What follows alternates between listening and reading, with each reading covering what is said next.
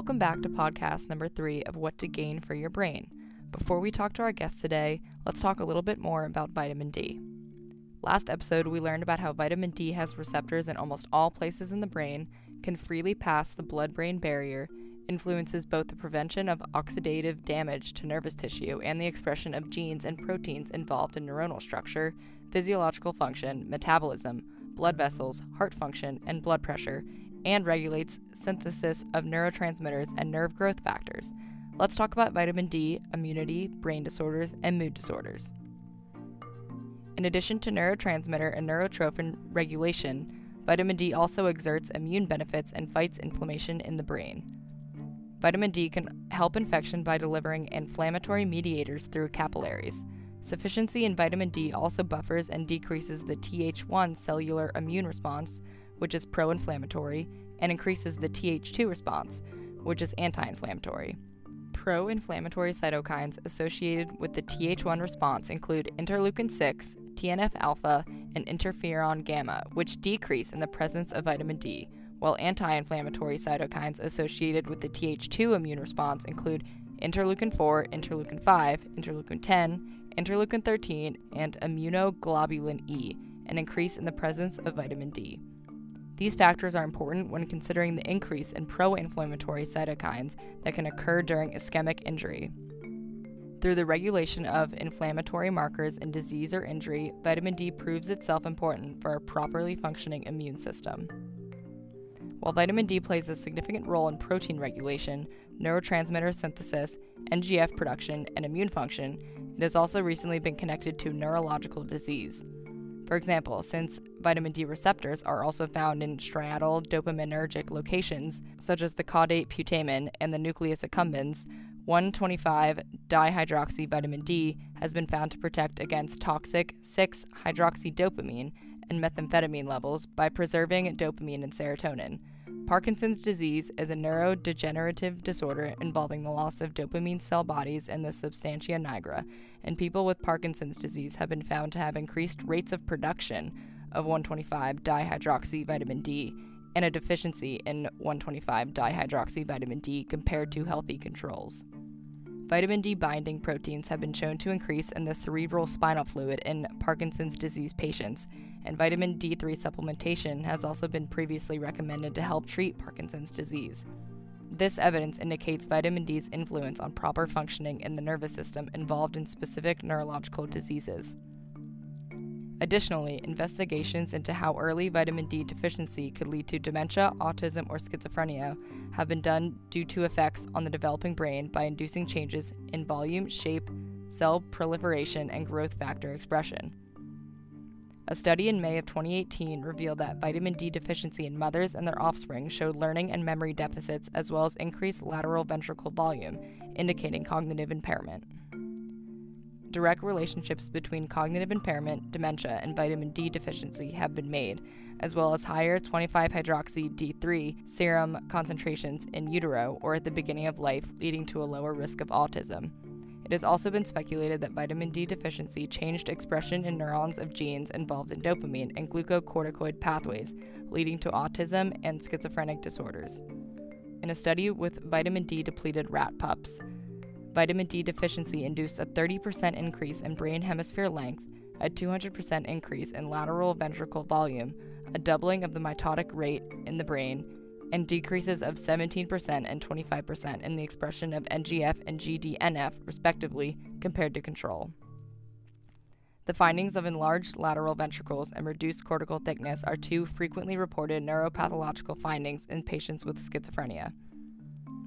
Although these studies are still in their early stages, it is being speculated that initial vitamin D deficiency in the brain could lead to increased risks of developing dementia, autism, or schizophrenia. Vitamin D deficiencies have also been linked to mood disorders such as depression. Low levels of serotonin in the hippocampus have been reported in depression, and animal studies have shown anatomical and behavioral changes in the hippocampus with low serum vitamin D. Additionally, a reduction in calcium levels can reduce depressive symptoms, and vitamin D influences intracellular calcium homeostasis by regulating the expression of calcium pumps when levels in the neuron increase. Through regulation of calcium in the neuron and serotonin synthesis in the hippocampus, vitamin D may be able to reduce depressive symptoms.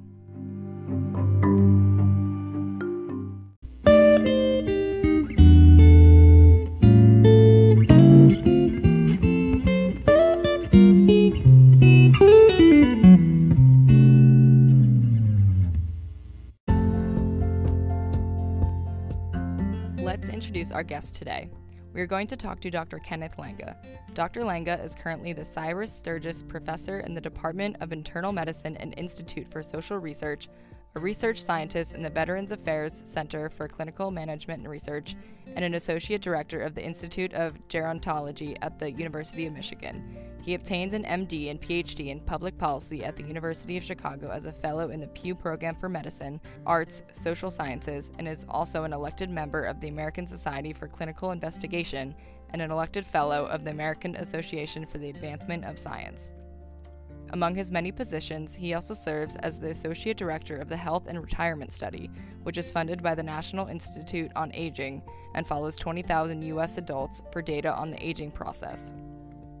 Dr. Langa's research focuses on Alzheimer's disease as well as different types of dementia, among other chronic diseases in older adults. While having published more than 250 peer reviewed articles on cognitive decline and the epidemiology and costs of these diseases on older adults, he has also been a visiting professor at the University of Cambridge and the World Health Organization in Switzerland, as well as the University of California, San Francisco. With Dr. Langa, we are going to talk a little bit more about how cardiovascular disease is a central issue in the pathology of cognitive decline, the social and economic impacts of stroke recovery, dealing with confounding factors of measuring vitamin D, and the brain health advice he gives his patients. Let's get into the discussion.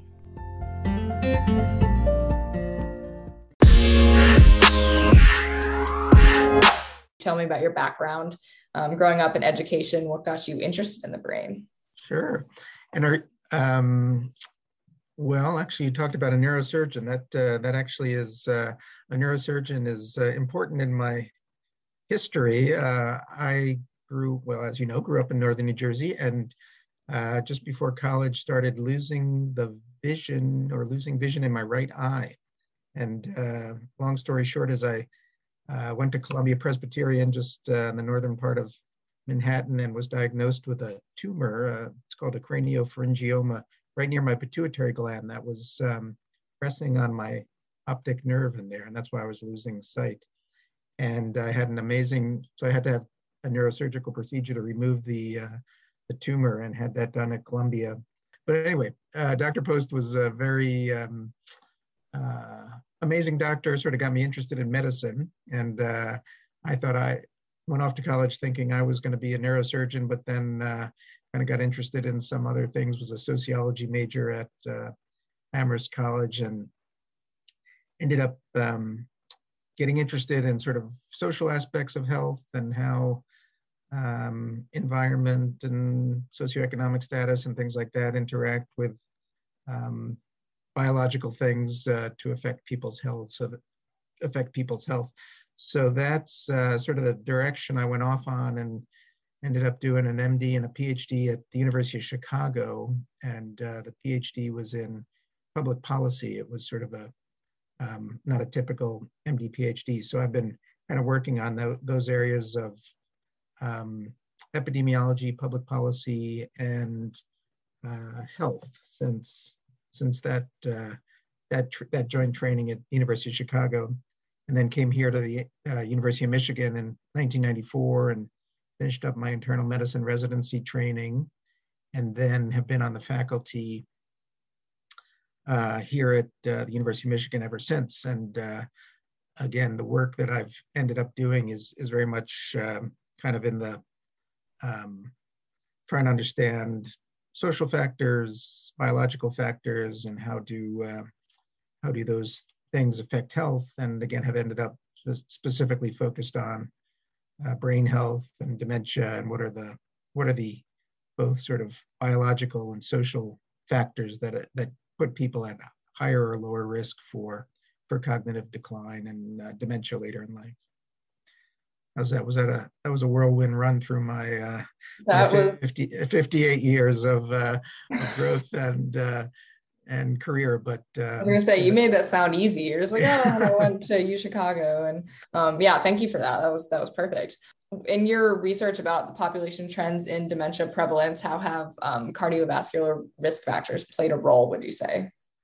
Um, well, I think they've been a central issue, and again, that's uh, one one area we've ended up myself and our research group has ended up spending a lot of time on. And um, yeah, I, I think um, some of the interesting kind of developments in um, understanding cognitive decline and dementia over the last 20 years or so have been a better understanding of the kind of complexity of the of the pathologies that lead to uh, cognitive decline, Alzheimer's disease, and other um, other patholo- brain pathologies.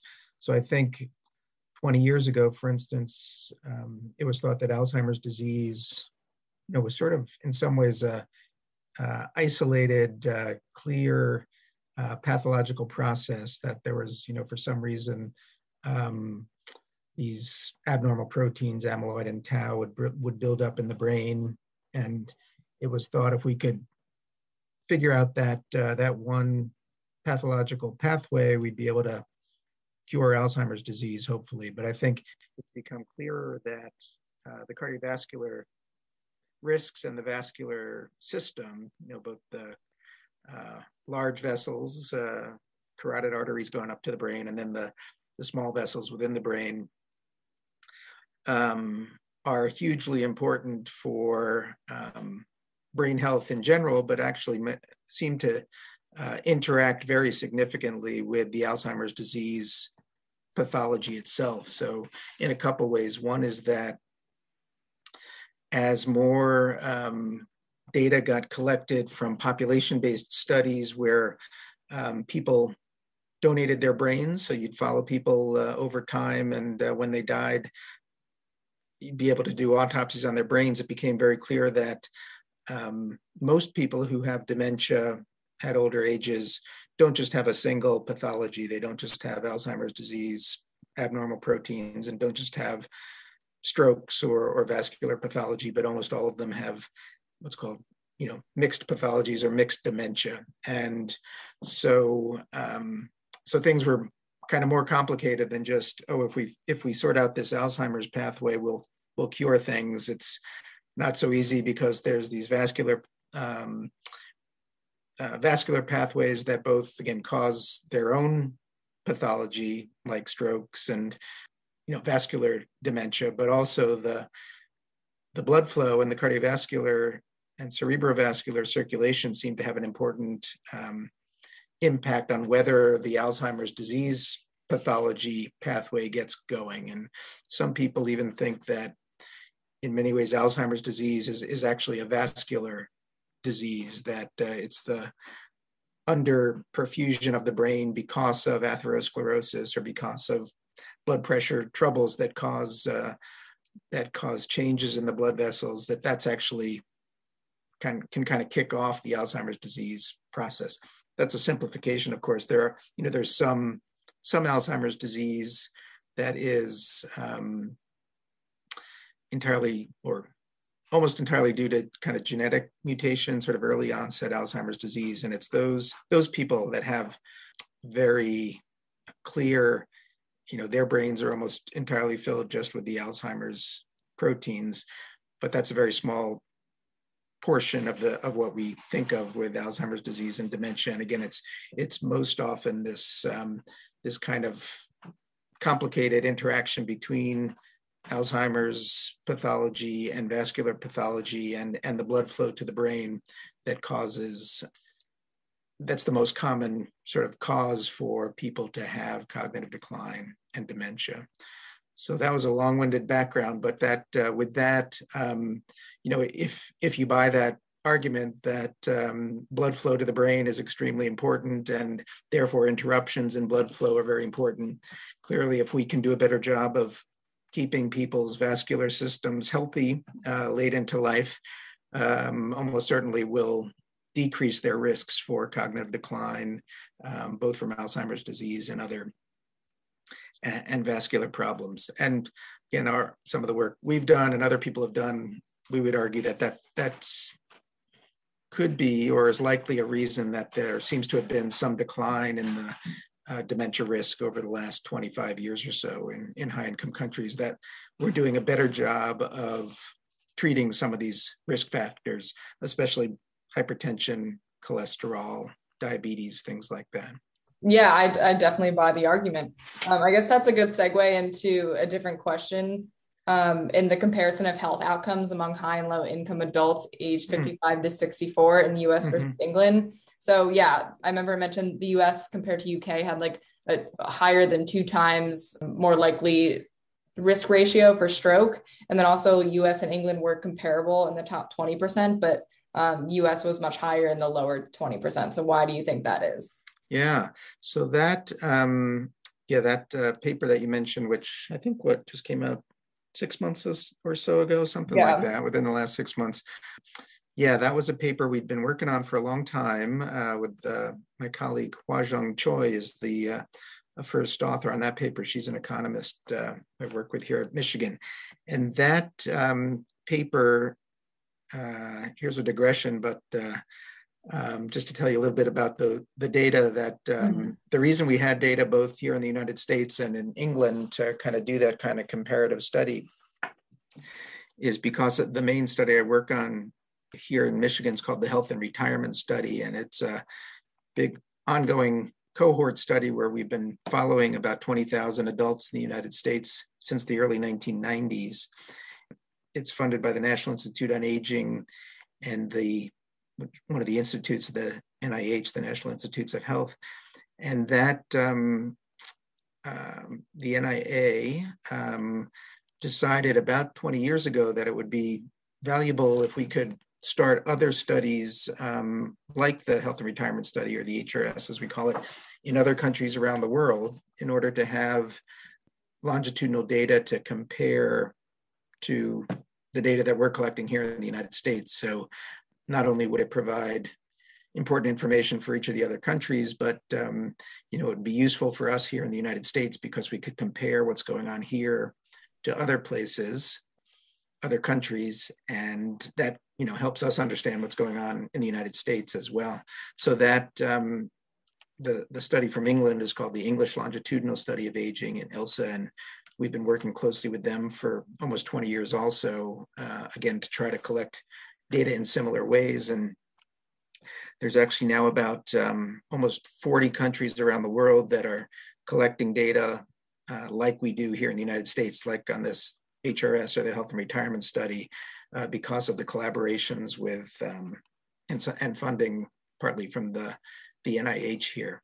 So that paper that you mentioned used data from HRS, the Health and Retirement Study here in the United States, and ELSA in in England, to try to again, as you said, look at um, you know pretty basic epidemiologic issues like which country has more people with stroke and which uh, country and which country has um, more people who are disabled or you know have difficulties getting through the the day and need help as well as um, cognitive function and dementia.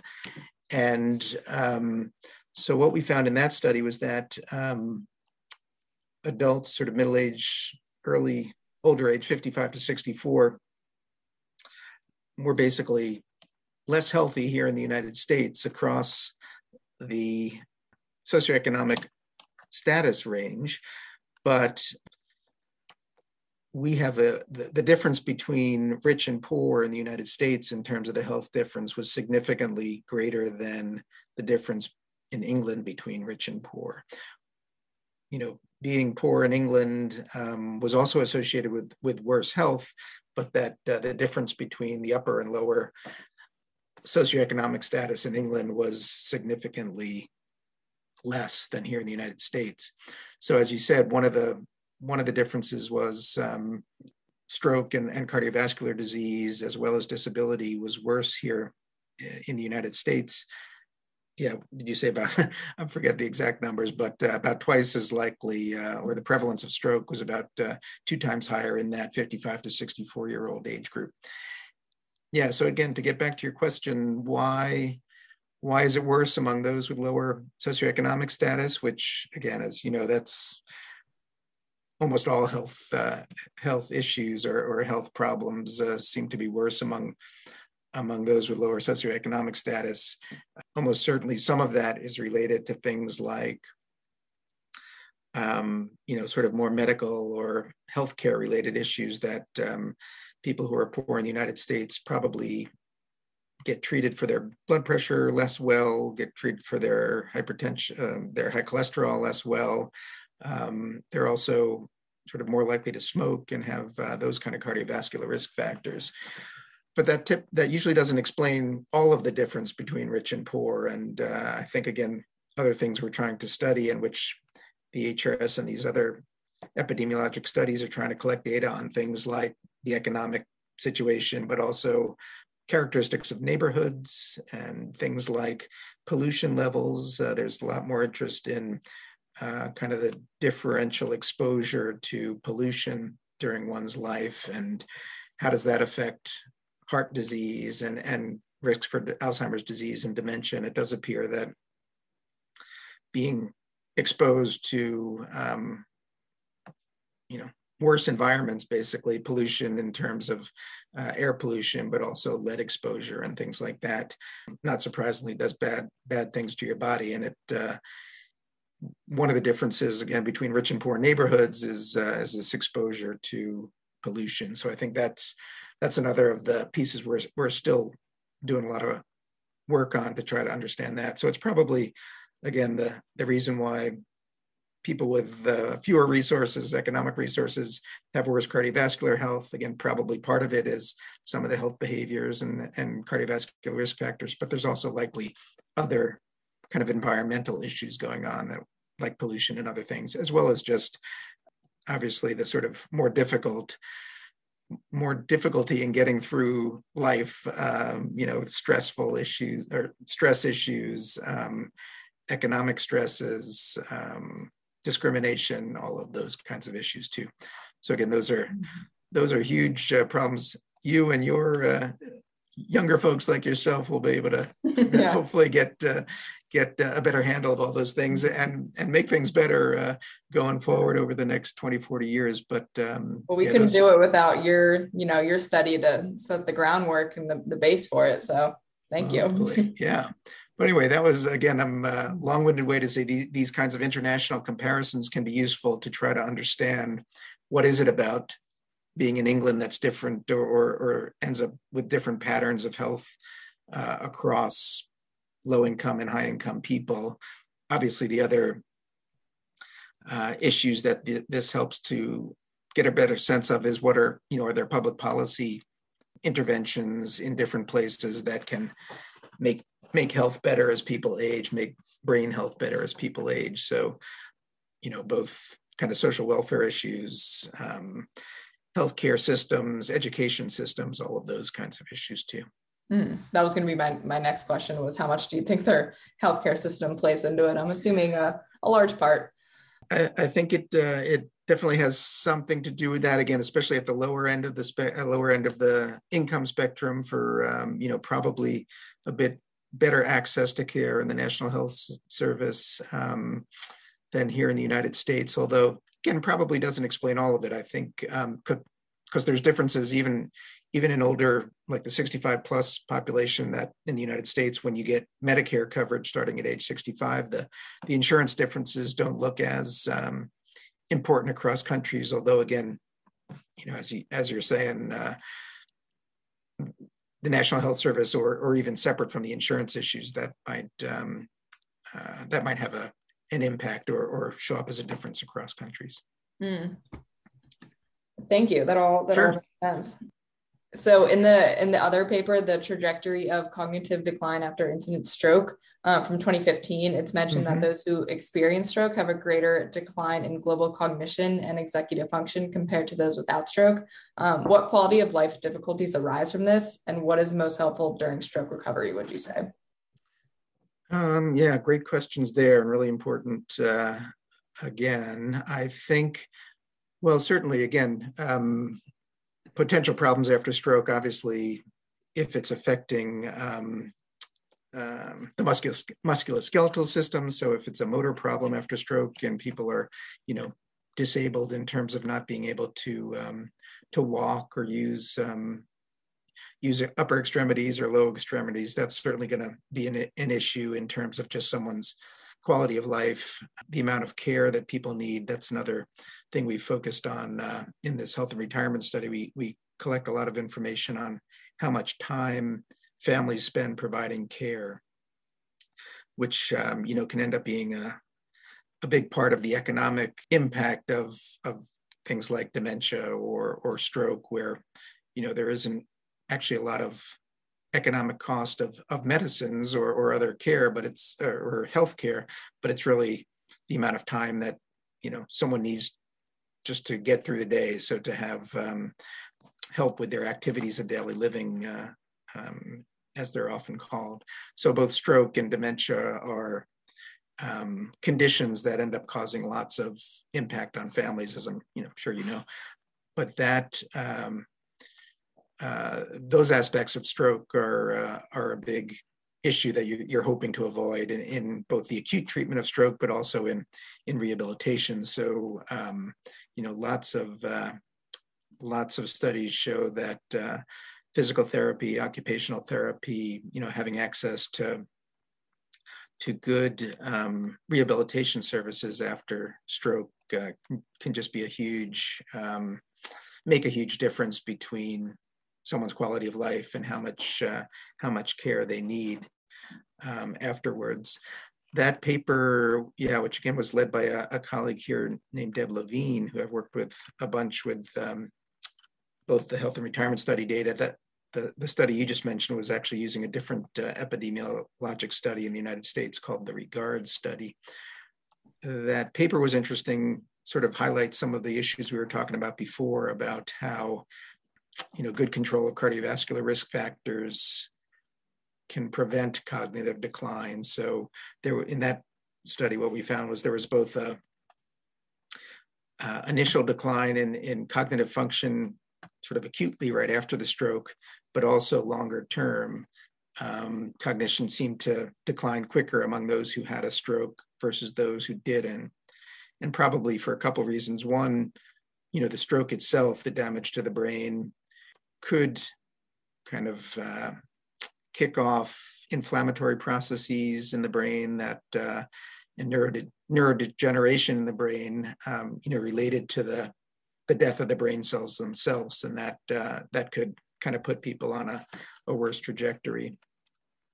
But also, it's probably again related to uh, people with stroke have worse or, or higher levels of cardiovascular risks than, than others that don't. So things like, again, controlling blood pressure very well, controlling um, cholesterol, uh, diabetes, all those kinds of things. Um, if you don't control them well, it seems as though, again, that, that puts you on a, a quicker and steeper trajectory of cog- cognitive decline after the stroke.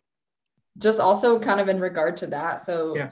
In knowing that there's so many different confounding factors that play into it, and it's hard to kind of parse through there. And I think um, this question I like to ask as just a student who has to write mm-hmm. a bunch of things and you know research mm-hmm. a bunch of different things. So um, just in that, there are in doing this, I found there's so many different recommendations for vitamin D supplementation ranges. So as someone who has a lot of experience researching the brain, what would you say is the hardest part and um, just kind of parsing through the literature and searching for consistent findings and then how to report those and yeah, no, that's a great question, Kirsten, and actually a big uh, a big uh, what? I spend a, a, lot of time as a researcher is uh, is exactly that trying to do studies that you can do a better job of saying this is leading to that um, versus uh, that's leading to this uh, because you know as you know already just uh, in the work you've done that as you just said that um, um, yeah the results of all studies are not clear and not uh, there's conflicting uh, conflicting results that seem to say uh, different different things uh, about the same hypothesis. I mean, th- there's a few things. Maybe I'll just sort of talk more generally about these kinds of studies. Of vitamin D is actually a great uh, is actually a great example. Uh, like you said, that you know there's a range of different um, studies that have found different things. you know, a few a few sort of common and uh, you know sort of classic issues about trying to sort out uh, studies. One is um, again this question of confounding, which I'm sure you've uh, kind of heard about, and again vitamin D or other kinds of dietary studies that say you know that are trying to say if you eat this thing or take this supplement, um, it leads to you know better heart health or better brain health or, or etc. Um, confounding is a big issue that can kind of throw a wrench in the works and trying to understand what's causing what. So, you know, if it's the case that um, people who take vitamin D also are wealthier or also are more educated or um, spend more time exercising or thinking about their thinking about their health. And you know if you think about it that that kind of makes sense if someone's taken the time to learn about different kinds of vitamins or or their diet. It's often the case that they uh, you know have a have an outlook on their health that is um, you know they're spending more time investing in their health than others. And so it's not actually the vitamin d that's leading to a good outcome it's the fact that the vitamin d is related to the fact that you're um, exercising more or uh, just kind of thinking more about your health. So that's kind of a classic uh, issue in and, and complexity in, in trying to sort through the literature of well this this study says vitamin D leads to this good outcome, but wait a second, were they able to control for the fact that people taking vitamin D are also more educated or, or wealthier or et cetera, et cetera. And, and it could be that it's it's the being more educated or being more wealthy that uh, is actually leading to the the good result. Um, just as a quick aside, the during my medical career, uh, another kind of uh, classic exa- example of that confounding issue is the the question of you know whether women um, postmenopausal women should take estrogen therapy, estrogen progesterone therapy hormone replacement therapy, as it's called, um, will that help uh, decrease their cardiovascular risks and other um, other risks? And when I was in medical school, all of the the recommendations were that uh, women should use hormone replacement therapy because um, by replacing estrogen and progesterone, it would decrease cardiovascular risk. And all of the sort of uh, observational epidemiologic studies showed a, a, clear relationship between hormone replacement therapy and, and lower risks of heart attack and, and better outcomes. But when uh, a randomized trial was actually done to test that uh, in the 90s, uh, 1990s, it was found actually, it was in many cases the opposite that um, people who, women who were taking hormone replacement therapy seem to be at higher risk for stroke uh, and other cardiovascular problems in the short term. So it turned out that um, all of the observational studies were, were probably wrong because of this confounding issue that it's the, the women that were taking hormone replacement therapy were wow um, actually yeah. you know wealthier and uh, more, more likely to exercise and, and, do those kinds of things so that's a um, important general class of issues to try to sort through the literature is this idea of confounding. Have you done a good enough job of ruling out or um, the fact that it's not actually the, the, vitamin D or the other kind of vitamin or other supplement or you know certain um, certain dietary pattern is is that really the the thing that's causing the the good outcome or is it really something else so mm. that's one general issue there, the other um, important general issue in, in looking at studies in the, in the literature is, is the general uh, term would be re- reverse causality. I don't know if you've ever heard that, heard that in, in sorting through studies. So, um, so again, for instance, uh, thinking about the question, does vitamin D prevent um, cognitive decline if it, or you know, is, is, vitamin D deficiency put you at higher risk for dementia and cognitive decline, which a number, as you I'm sure know, a number of uh, epidemiologic studies have, have suggested that. And that um, so that could be the case in looking at these studies. The the problem um, again that can arise is that is it the low vitamin D that's leading to the dementia or other outcomes? Or could it be that when someone starts having their cognitive decline, that they are become more um, they don't go out of the house as much, so they're not getting as much sunshine. Their their diet changes, or or some other for some other reason they're uh, you know, or they're not able to make uh, their food as well, and they uh, they sort of change their diet. So for those reasons, yeah, again, you know, the vitamin D related or the, the sunshine related vitamin D as well as dietary, um, you know, it could be that the causality is actually going the other way, that it's what you're picking up is not a not a relationship of low vitamin D leading to dementia, but kind of early dementia causing changes that um, lead to a drop in vitamin D levels. So unless you can kind of do longitudinal studies where you can kind of have these measures over time, this re- reverse causality is um, is always an issue too, or, mm-hmm. or, can can be an issue that uh, that could be one reason why some studies say vitamin D does lead to this problem, whereas other studies say it doesn't. Mm-hmm. It's tough, yeah. I think especially with vitamin D and stroke, I think the biggest thing that they need is more randomized control trials and a lot of right. different studies have different cutoff values whether they they yep. divide like the deficient or sufficient patients into different quartiles or just have like a cutoff range or right. they measure cognitive decline differently so there's just so many things at play and, and kind of just saying that vitamin d could be one of the risk factors for stroke is just definitely like a really large leap so yeah. would you say you- your answer is kind of just like well I, you're so accomplished that i feel like your answer is like let's do a randomized control trial but like in reporting some of these things yeah what do you find is the the best way to do that?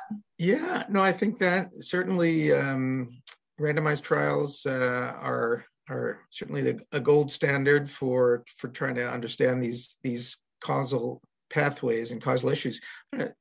You may have um, have you seen that um, there's some question, for instance, whether vitamin D deficiency increases your risk of COVID infection. Have you mm-hmm. seen any of seen that? Yeah, and, you know, the, Dr. Holick from um, Boston University was kind of talking about that. That was like his most recent paper that came out was that yeah. um, vitamin D is important for for you know reducing COVID risk. COVID, right? Yeah, and again, the the theories are that vitamin D deficiency can affect immune function and mm. uh, and the you know performance of macrophages or other uh, white blood mm. cells and, and, things like that. So I think um, a number of people have called for clinical trials around that um, that right. kind of uh, question too.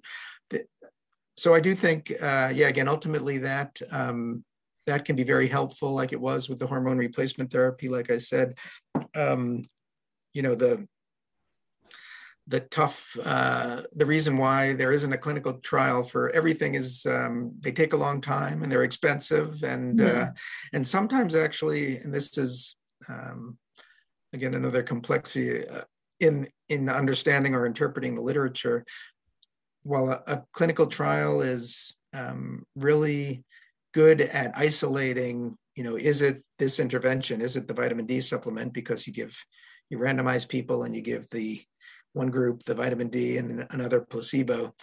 Um, it's still the case that um, you know the people who enter clinical trials are, are often not um, representative of what happens out in the real world. So you get uh, again a, a, sort of skewed view of the actual um, efficacy of of the intervention in a clinical trial versus how people either take vitamin D in the out in the real world outside of a trial, or again, just the population can be different. Uh, the people that, vol- as I said, the people that volunteer for for trials are sometimes the same people we are talking about, the more educated, more mm-hmm. wealthy um, folks. So I think that.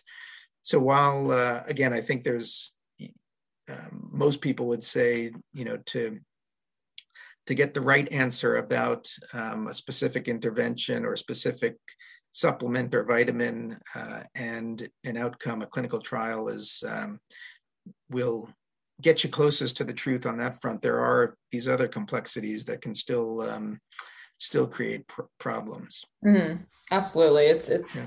Tough. It's been doing your thesis. It's tough to, you know, try yeah. to parse some of those out when there haven't even been that many randomized control trials. Um, but that with that being said, what so what do you know about vitamin D, if anything? And then also, do you take any supplements? Yeah, good question. I do not take supplements. Um, I, um, you know, things like a, a multivitamin or, or vitamin D for, you know, I do recommend, especially older older folks um, who are who I, my patients, I'll uh, recommend uh, vitamin D supplementation. But I think I'm in the uh, I'm in the camp of uh, if you do have a, a, a relatively good diet and you're, um, uh, you know, don't have any clear GI related, uh, you know, abnormalities that, um, that for most people, uh, a balanced diet will give you most of the vitamins uh, that you need um, mm. for, uh, to, to remain healthy. But again, I think um, there's, there's very little downside to at least you know, modest supplementation of vitamin D and other and other vitamins. So I will typically tell my patients that uh, yeah, unless unless they're taking mega doses that can cause uh, you know kidney stones or other things uh, are some of the, the, the problems related to uh, very high doses of vitamin D. That that you know I'm okay with that, and uh, and I think it's um, you know it certainly could be uh, doing some some good. Yeah, and again, in terms of vitamin D and dementia or, or stroke, as I said, I um, I've worked with a number of colleagues who've looked at this study. I was a co-author on a number of papers, uh, epidemiologic papers, again looking at vitamin D and, and dementia that did suggest that uh, vitamin D deficiency can increase your risk for cognitive decline and dementia. And again, some of the the hypotheses are around inflammation and uh, and immune function uh, problems. Um, but again, I, I think there's there, there's also been some studies that have been negative on that front. So it is a uh, it's one of these uh, again kind of classic confounding problems because it um, uh, seems to be related with lots lots of different kinds of outcomes um, that can sometimes well, a that could mean it's it it has uh, lots of effects in the body, which we know it does, or it could mean that you're missing something in terms of confounding. If uh, you know if what you're looking at seems to be related to lots and lots of different uh, bad outcomes, then sometimes that that can make you a little more uh, concerned that you're missing some of the confounding issues going on.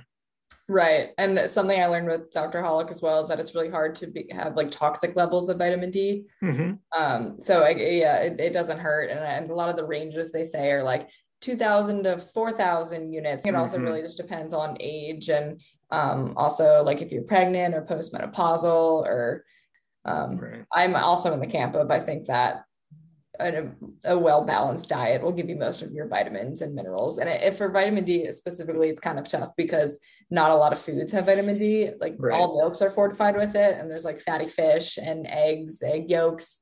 Um, but really, not a lot of foods have vitamin D. So right. it's better now, I guess, that the sun's coming out. The sun's but, out. Yeah. yeah. And that actually, I mean, that's another, you raise a good point there that uh, that's sort of another of the fascinating parts about vitamin D is that uh, because of the relationship to sun um, and uh, sun exposure, you get these very different levels depending on the latitude that you're, you know, sort of northern latitudes versus uh, mm-hmm. near the equator or, or, southern latitudes, as well as uh, you know the amount of melanin in your skin. Also, uh, mm-hmm. so different uh, different yeah. races uh, sort of absorb things differently. So that sort of adds another um, huge layer, you know, layer of complexity to try to mm-hmm. understand mm-hmm. Um, what's going on there. Yeah. Um, or even making connections of different latitudes and um, risk or um, incidence of schizophrenia. Yeah, and yeah. Uh, vitamin D, how in certain latitudes vitamin D is less, and so the risk of you know having schizophrenia is higher, and it's just like some some crazy like hail mary connections are are definitely being made.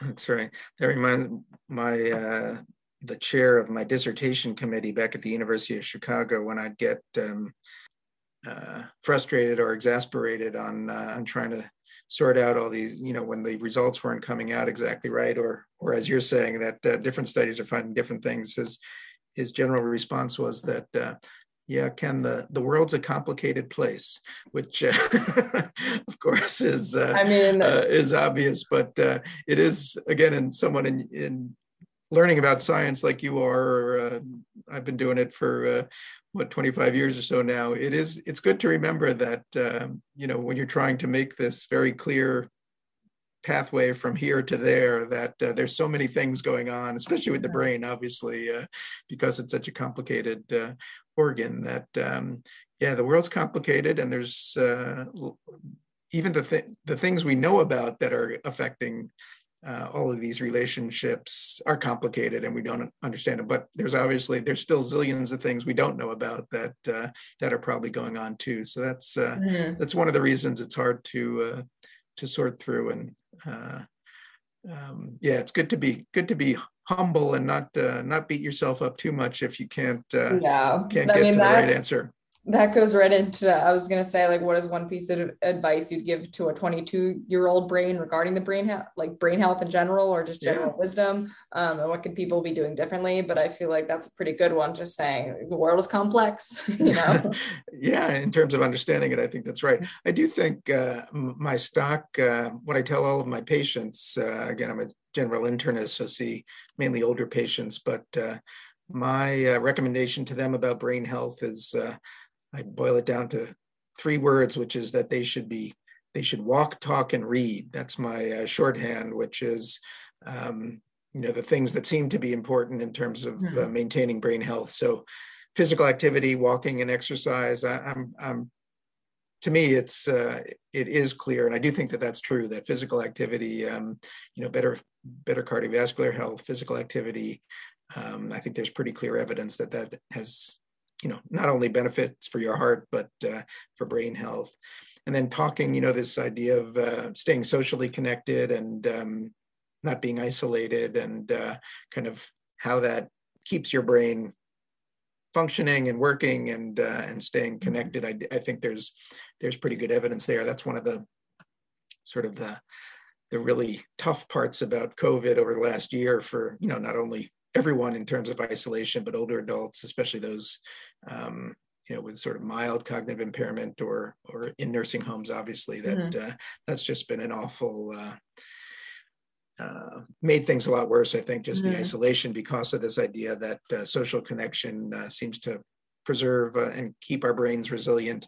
And then reading again, kind of in a, in a similar way, I think there's there's pretty good evidence that you know staying cognitively active and cognitively involved seems to be not just in social settings but you know thinking about complex things and reading and uh, hmm. um, challenging right, your brain and challenging your brain yeah. so that those are so uh, that's what i tell all my patients and even if you're only 22 i think uh, thinking about that you know staying physically active hmm. diet is a good good diet um, staying interested in the world and connected to the world. I think all, all of those things are uh, are good for one's uh, brain health as well as mental health. Just uh, mm-hmm. uh, sort of staying uh, connected and and and interested.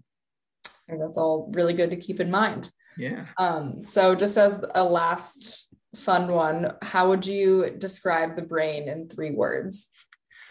Wow, three words. Mm-hmm. Um, Very complex. It's hard to, to boil down to three words. But. Yeah, well, actually, I guess that would be uh, one of my words would be complexity. That uh, you know, mm-hmm. again, that uh, the brain's often described as you know the most complicated thing in the universe. That uh, the hundred trillion or so uh, synapses and um, and connections. That you know, it it really is the case that we don't we don't understand how it works. Uh, you know, memory. There's obviously lots of great science over the last hundred years or so that uh, makes it a bit clearer about how do memories get formed and what are the mm. what are the biological changes. But you know, and when you get right down to it, we really we understand so little of how the brain works that that's uh, complexity is certainly one. One of my only classes where we'd finish a topic and they'd be like, "Well, and we still don't know this actually." That's right. that's, that's absolutely right. Um, which again is that's for me one of the fun parts about uh, about the kind of research and work that I do is that you know there are so many questions right. still to be answered, and uh, it is a pretty fascinating. Uh, you're never feeling like you're uh, you're done and you've got it uh, all figured out. Um, I would also say again this the question of resiliency, or I describe the brain as resilient. That mm-hmm. um, again, that's what we're trying to do in uh, in people keeping people's brains healthy even after a stroke mm-hmm. or even after um, um, medical problems that uh, that make it harder for the neurons to survive. It, it does seem clear that um, you know the brain can is stay plastic uh, into its uh, into late life. Uh, new neur- new connections between the nerve cells uh, and the neurons can be made, and that uh, again, that's one of the, the theories mm-hmm. about why staying socially connected and, and cognitively active um, keeps your brain healthy and resilient is that uh, mm-hmm. you're you're continuing to kind of maintain the the synapses and maintain the, the connections that do whatever the brain does like i said we don't know exactly how it's working but uh, yeah i think the resiliency is uh, is clearly one what's the third one i mean this is kind of related to what we were just saying but uh, as we've discussed i don't i'm not convinced we'll ever have it all figured out so uh, mysterious would be uh, another mm-hmm. uh, description. There's a mm-hmm.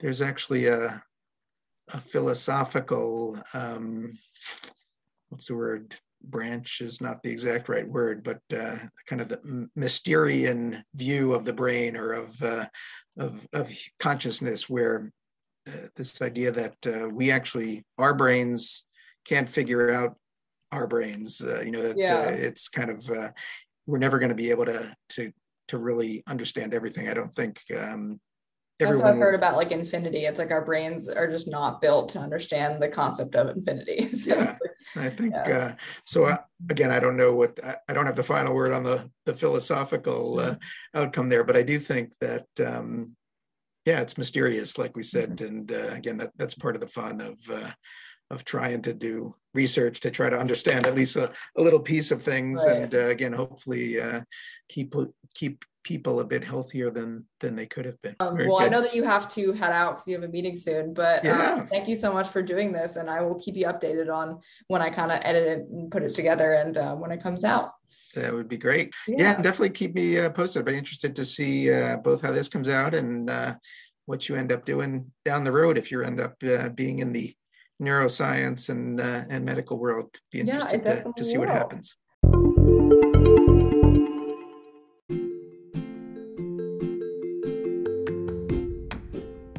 Hope you enjoyed that as much as I enjoyed myself talking to Dr. Langa. I really like the advice he gives of walk, talk, and read because it is essential but also very simplified and doable. I think it's really incredible the insight that he gave over the potential that stroke has in explaining some pathologies of Alzheimer's disease. This further emphasizes just how complex the brain is and how disease is more than just discovering damaged proteins, and that there can be many paths that lead to a similar result. He emphasized that blood flow in the brain is very important, and good maintenance of that vascular system can decrease risk of cognitive decline. I also found it important when he was talking about socioeconomic factors that can lead to worse health, such as areas with higher pollution, which can equal worse cardiovascular health and can also directly interfere with how much vitamin D one gets. I also enjoy the discussion of confounding factors and how the world is just a complicated place. The story about the hormone replacement therapy was fascinating, where taking these hormone replacements was thought to lower women's risk for stroke through observational studies, but those taking it were wealthy and were more likely to exercise, so the idea that hormone replacement was as effective as described may not have been the case. Overall, it's really hard to make these definitive conclusions, and it's not all that easy especially when clinical trials and randomized control trials are very expensive. Well, thank you again so much for listening, and tune in next time to talk about exactly how vitamin D may reduce stroke risk.